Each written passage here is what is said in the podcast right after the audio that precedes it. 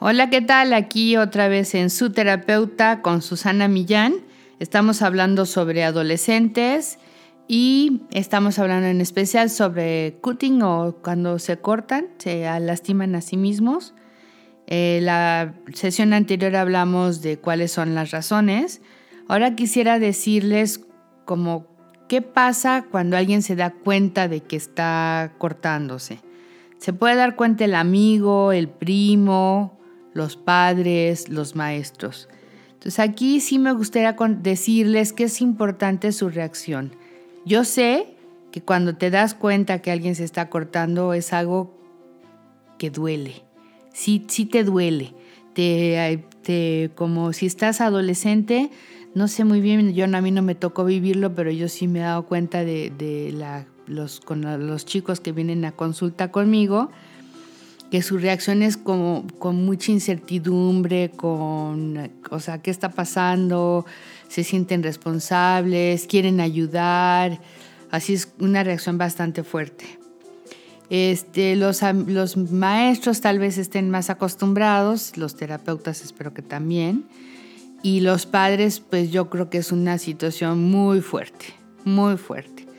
Entonces yo sí quiero decirles para si algún día les pasa y no les ha pasado, este, y a los padres si no les ha pasado o están pasando en este momento y tienen la duda de qué hacer, por favor entren en control.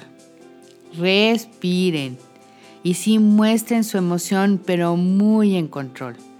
Muestren el me duele, eh, me, me duele ver qué te está pasando este, pero por favor no hagan esto de los papás gritar, amenazar y te vuelvo a ver y no sé qué, o cómo lo has hecho, eh, yo todo lo que hago es por tu bien, cómo es posible. Todas estas reacciones serían súper nocivas o del amigo que, que, en el caso de los adolescentes que vaya y le diga, le voy a ir a decir al prefecto, corriendo, pues eso, todas son cosas que pueden agravar la situación.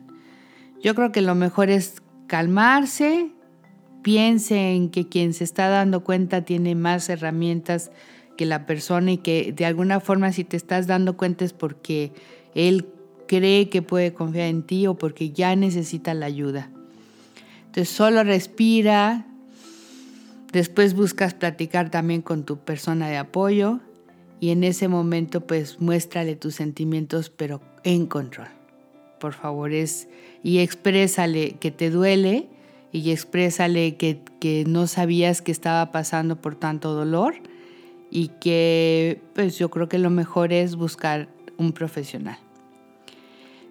Porque si eres el papá, yo no creo ni, eh, ni, el amigo que vayan a poder ayudar a una persona así. Es muy importante que ya sepan que ustedes saben, que puedan platicar con ustedes, pero yo sí recomiendo que busquen ayuda profesional. Una persona que sepa cómo manejar el asunto, que sepa cómo dirigirse a ellos, que sepa cómo dirigir a la familia eh, que sepa también si eres el amigo, pues con el eh, asesor de la escuela, no si tengan psicólogo o alguien así que no sea una persona amenazante para tu amigo y, y confíen en que ellos van a poderlos dirigir y ayudar para que esto en un tratamiento continuo, bien llevado, tendrá que tener como entre un año, dos años, este, una solución así de extinguir la conducta. Entonces es, dependerá mucho, ¿verdad?, de qué tanto la familia trabaje, qué tanto el, adolescente se abra al terapeuta, porque eso es muy importante. En la terapia con adolescentes, lo primero que tiene que ver es que el, el adolescente pueda confiar en el terapeuta, que se abra, y más cuando vienen tan cerrados, es, no sabemos, o sea, eso, yo no puedo decir que hay una forma así, eh, solo me ha pasado una vez que la niña no se pudo abrir y yo lo observé y yo pensé que el, esto de, hacer contacto con el terapeuta puede tardar entre cuatro y seis semanas, ¿no? O sea, creo que no es como ya llegué, ya es mi amigo el terapeuta, sobre todo cuando vienen así, tan cerrados los chicos a terapia, ¿no?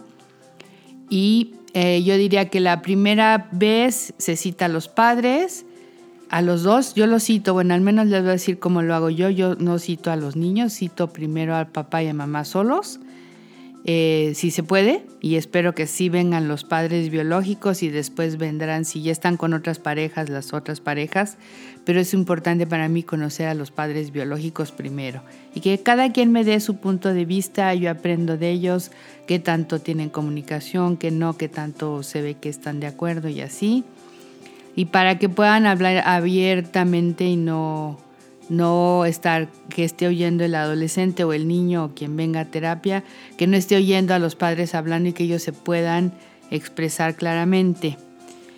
Y después vendrá el adolescente y en la primera cita yo sí les digo lo que sé, no todo a lo mejor, pero sí les digo lo que considero más relevante. Obviamente he una cita de una hora con sus papás y si hablo del tema, sé que esto está pasando, sé que te estás lastimando y, que sepa que yo sé que no es como que va a tener que empezarlo a abrir y ya de ahí yo tengo que calibrar, ¿se acuerdan esta palabra? Ver si puedo seguir con el tema o ya se quedó abierto, pero ya está abierto, ya hay un tema así.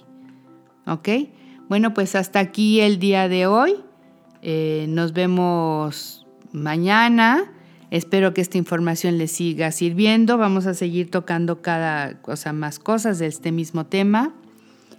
Eh, recuerden, estoy en Susana-Millán en Instagram y en, Facebook eh, estoy como su terapeuta.